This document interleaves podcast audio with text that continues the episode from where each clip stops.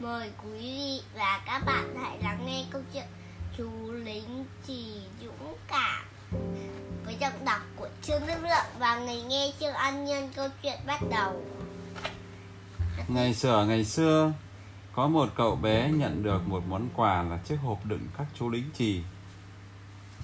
Tất cả các chú đều bồng súng, mắt nhìn thẳng về phía trước Mặc đồng phục màu xanh và đỏ trông thật tuyệt đẹp. Chỉ có một chú là thiếu mất một chân Nhưng chú vẫn đứng oai vệ Chẳng kém gì các chú lính chỉ khác có đủ hai chân Đó là món đồ chơi yêu thích của cậu bé Sao? Các chú lính chỉ có gì đặc biệt không nhỉ? Có chú gì đặc biệt đấy nhỉ? ờ, Đúng rồi, chú ấy làm sao? Chú đấy vì chú đấy rất là bị cái gì? chú không phải là bị Nhưng mà chú ấy cũng không chuối Chú ấy chỉ có thiếu một chỉ có một chân. Chú ấy chỉ đóng một chân nhưng vẫn oai vệ. Chiếc hộp đựng các chú lính chỉ được đặt cạnh một tòa lâu đài mỹ lệ, làm bằng bìa cứng với tay vịn cầu thang được làm bằng sắt, uốn hình hoa văn và có trồng các cây rực rỡ sắc màu nhìn y như thật. Này, lâu đài này. Lúc con đi lúc con đi xuống lúc con đi phú quốc á, con thấy lâu đài. Đúng rồi. Đứng trước cửa lâu đài là một nàng vũ công cũng được làm từ bìa cứng. Nàng vô cùng xinh đẹp với những lọn tóc vàng óng ả. Nàng đang thực hiện động tác múa giữ thăng bằng trên một mũi chân. Còn chân kia giơ cao và khuất sau chiếc váy ba lê xòe rộng. Chú lính trì ngỡ rằng nàng cũng chỉ có một chân như mình chú bèn đem lòng yêu thương. Thần tình yêu đã bắn mũi tên vàng vào trái tim ta. Dù nàng chỉ có một chân, ta vẫn rất yêu nàng. Khoảng nửa đêm, khi mọi người đã ngủ say, các đồ chơi bắt đầu cùng nhau vui đùa trong phòng. Chú lính trì một chân cùng tất cả đồng đội của mình chui ra khỏi chiếc hộp. Bước đều hàng một và chú đứng ở vị trí có thể ngắm Ôi, nhìn nàng vũ công với mắt đăm đuối. mấy chú này tự biết đi à? Đúng rồi. Nàng đã mỉm cười và gật đầu đáp lại ánh mắt yêu thương của chú. biết? Tự biết đi. Bởi vì đây là các chú lính trí mặc dù là đồ chơi nhưng mà các chú cũng có ờ, linh hồn có tính cách. Nên là con đối xử đồ chơi cẩn thận nhé nàng cũng yêu chú các chú lính trí đang nhìn ai đây nhìn cô vũ công ba lê đúng rồi cô đang làm gì đấy đang múa ba lê. Hôm sau, cậu bé tìm thấy chú lĩnh trì nằm bên ngoài chiếc hộp nên cậu đã nhấc chú đặt lên bậc cửa sổ. Ngay sau đó, một cơn gió mạnh bất ngờ thổi bay chú khỏi cửa sổ rơi xuống mặt đường.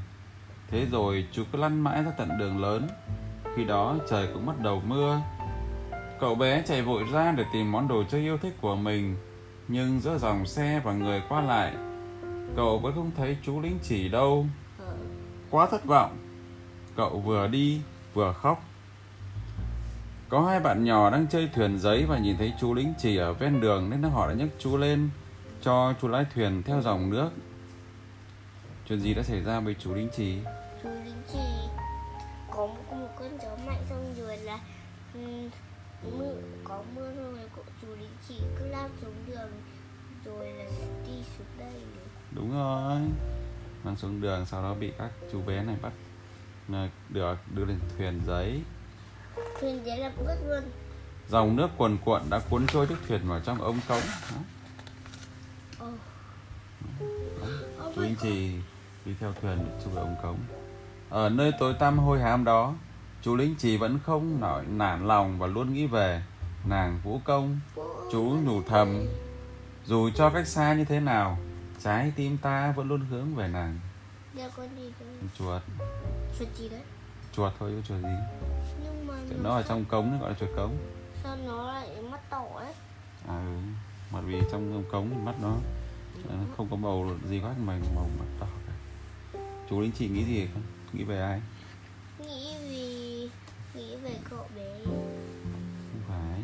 Nghĩ về con Để Không phải nghĩ phải là không phải là nghĩ về bạn đẹp nghĩ về ai? Không phải nghĩ về cô không.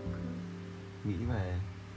Không phải nghĩ không người ta gọi là không phải là không nghĩ về mà muốn hỏi là nghĩ về ai? Nên câu trả lời sẽ là nghĩ về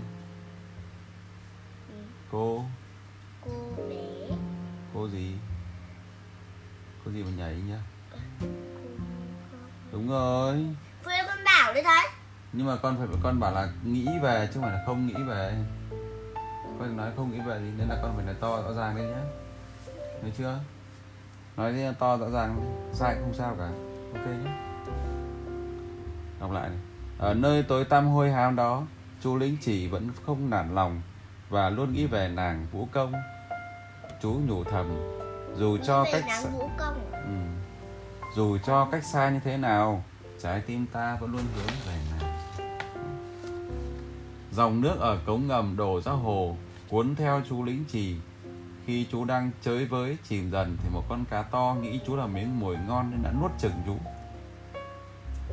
May thay người ta đánh được chú cá và bán cho bác đầu bếp của gia đình cậu bé bác đầu bếp mổ chú cá và nhận ra chú lính trì thiếu một chân.